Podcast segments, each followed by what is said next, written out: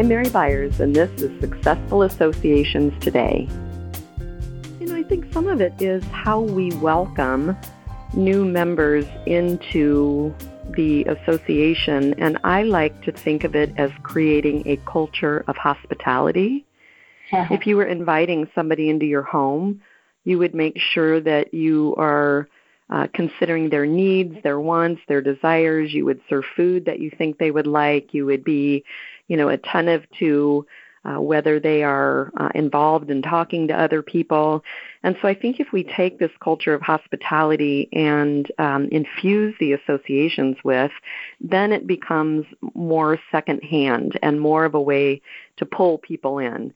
So whether it's online and getting them into a group that is uh, a good fit for them, or at a meeting, it can be as simple as just seeing somebody standing by themselves and making mm-hmm. sure that somebody goes over and approaches them, meets them, greets them, and then takes them and connects them to other members. And I think that mm-hmm. that, that whole culture of hospitality um, is extremely important and it's why the underperformers aren't doing well is they're just not being very attentional about it yeah I, I yeah i love that idea of the culture of uh, hospitality that's so powerful you interviewed nearly 400 members for your research and what have you learned in addition to what we've already talked about in regard to engagement yeah you know this idea that you were just talking about about um, if you see somebody standing by themselves and uh, that you would go up and talk to them. So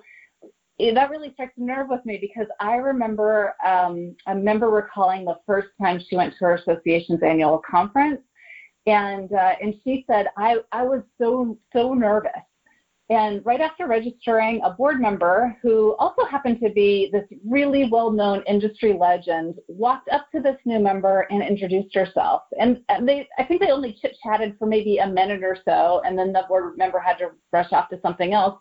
But that experience stuck in her mind 20 minutes later. And one of the things she said about that is that introduction kind of like it, it brought the gates down for her. All of a sudden, she was able to walk up to other people and introduce herself. And she had a marvelous annual conference.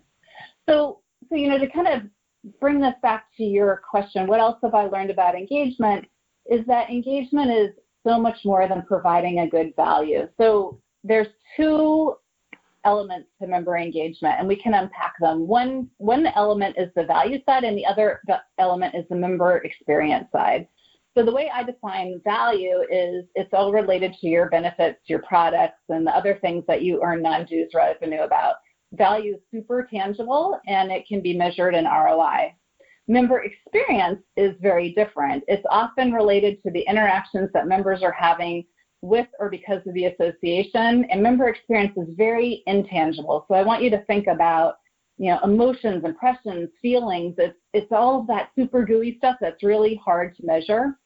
So when we talk about engagement, um, I want to I want to shift everybody's mind um, to including this whole experience part. That's the big opportunity for uh, for associations is to embrace and improve the member experience. So we can have trained welcoming teams enthusiastically greeting attendees. We can call our new members and personally connect with them. Um, we can radically cut, you know, cut down our response time from the association to a member who's called us or emailed us. You know, there's all of these really interesting things that we can do to boost experience, and, and I think that's kind of the next frontier for associations when we're talking about engagement. You know, I think that it's uh, the intangible piece of it because it's not quite as easy to get your arms around. I think it's easier to focus more on the tangible part of it. Mm-hmm. But I'd like to echo what you just said in that the intangible piece of it probably provides a greater opportunity for uh, associations to do better. And when they're do, doing better in that area, just in terms of how people feel and and how they're welcomed and uh, what the experience is like. Uh, I think you mm-hmm. can we can make great gains uh, in terms of um, both uh, recruitment but also retention uh, mm-hmm. for associations. Um, let's talk a little bit about some of the barriers to engagement. We've touched on several of them. But how have you seen associations overcome these barriers? Sure. So, so one of the biggest, most profound first barriers to member engagement is when new members encounter association emails. Uh, so I know I've talked a little bit about this, but I want to dive into this in a little bit more detail because it's so important. Uh, associations welcome emails tend to be really long. They tend to list an association's benefits. You know, here are all 18 or 37 of our benefits. Uh, association welcome emails tend to be really complex and they tend not to really be targeted to new members' problems. They can be hard to read, they can be impossible to scan.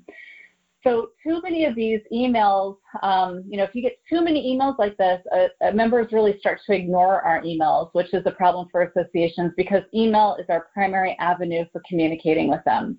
Now, I know earlier I mentioned this phrase, uh, frictionless communications, and and when I talked about that framework, you're probably wondering, you know, what I meant. And so, so what I'd like association professionals to think about when they're thinking about writing their emails is striving for a very particular framework. Um, messaging that's super short, you know, no more than three to five sentences. Messaging that's really direct. You're talking about one thing with one call to action. Messaging that is solution oriented. So so your list of benefits are not solution oriented. When members are encountered with your list of benefits, they don't know what to do with that. Um, and so what we need to do is we need to pick one problem that our new members are having and solve that problem for them in the email.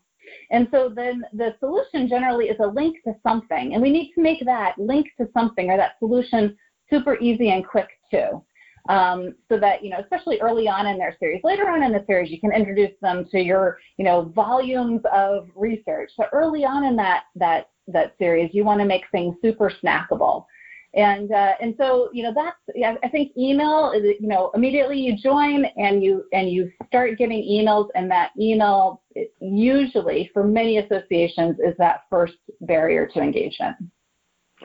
So we need to be disciplined in what we do with email, and we also need to remember that less is more. That yeah. longer emails, longer sentences, more benefits just creates communications clutter, and it doesn't necessarily uh, enhance the value. When you ask about turnarounds, I think you know one of the most inspiring turnarounds that I'm seeing is really association wide, and that is the focus on new member engagement and new member onboarding programs. Um, more and more associations are implementing these programs right now, which to me is super exciting. Uh, in the, the new member engagement study, we found that almost 75% of our respondents had implemented a program within the last one to four years. Now, these programs are not new. Some associations have been doing them for 20 years, but there's so many associations that don't do them at all, or they're doing them more and more. In fact, when I go out and speak about member engagement new member engagement, I ask the audience, know, how many how many of you have a new member onboarding program? Five years ago, it was just a trickle of hands, and now it can be a third to a half of the audience. So I'm I am super excited that uh, these valuable programs, um, you know, many associations are, are signing on and trying out new member onboarding programs, and they're including them in their organizational strategies, which I, I think is, is going to make a huge impact going forward. You know, I'm seeing that with associations from a board standpoint too that onboarding is becoming more important and that the better they onboard and the more carefully selected their board members are the higher the engagement of the board is too. And since the board is such a valuable part of the association's overall work and the decisions that they make about member value and benefits and so on and so forth, I think it's kind of neat to see that just the whole idea of onboarding regardless of where it is, is is helping strengthen uh, the organizations that that you and I both work with. Um, as we wrap up here, Amanda, if you were going to develop a new membership organization today, what would you want to bake in from the get go uh, to, to help make it as effective as possible? Sure.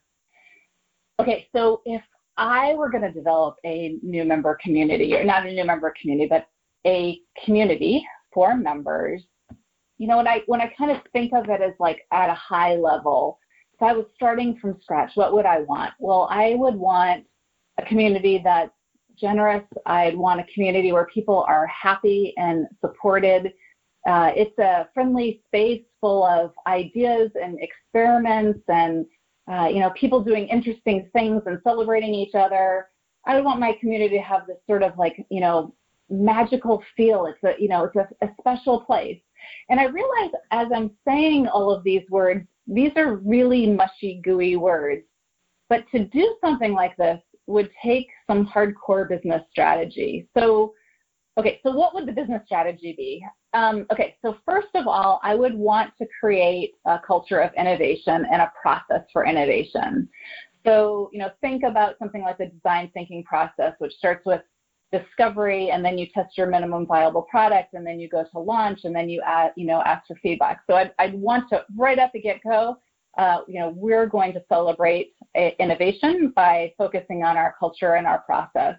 Uh, the, the next thing I would want to do is I want to prioritize great customer service. Now, you were talking about, you know, this fo- focus on hospitality. Yes, great customer service and hospitality association wide. Now, um, you know, I, I think that that is, is super, super important. Um, I would try to nudge our member culture into being really generous and open and friendly. So, so um, you know, not just to focus on the staff culture, but also, you know, what can we do to cultivate and curate a member culture where members come and and they feel really good about being there and they want to meet each other and they want to put in that extra effort. And, and I'd also start with understanding that getting the transactions to be seamless is, is expected. It's sort of the bottom line, but what really makes associations great is providing solutions as well as remarkable experiences. So, so you know, I think I would try to nail down all of the organizational structure and the administrative stuff, you know, quickly so that we can do it really well, but it's something that doesn't run us. You know, the administrative part of the business doesn't run us. And instead, what we're doing is as a staff, we're focusing far more on the member facing stuff, the stuff that members care about, how we're going to help them solve their problems, and how we're going to just, you know, give them a really remarkable experience by just being here. As I was listening to you, Amanda, I was thinking about the words duty or desire. Are members attending and participating out of a sense of duty or out of a sense of desire? And I think if we mm-hmm. can create uh, cultures and associations uh, that reflect some of the words that you just used, the magical experience, people will want to join and remain members because of desire and not because of duty. And I think our jobs get easier if, if we can make that happen. Thank you so much for being here today. I'm Mary Byers, and this is Successful Associations Today.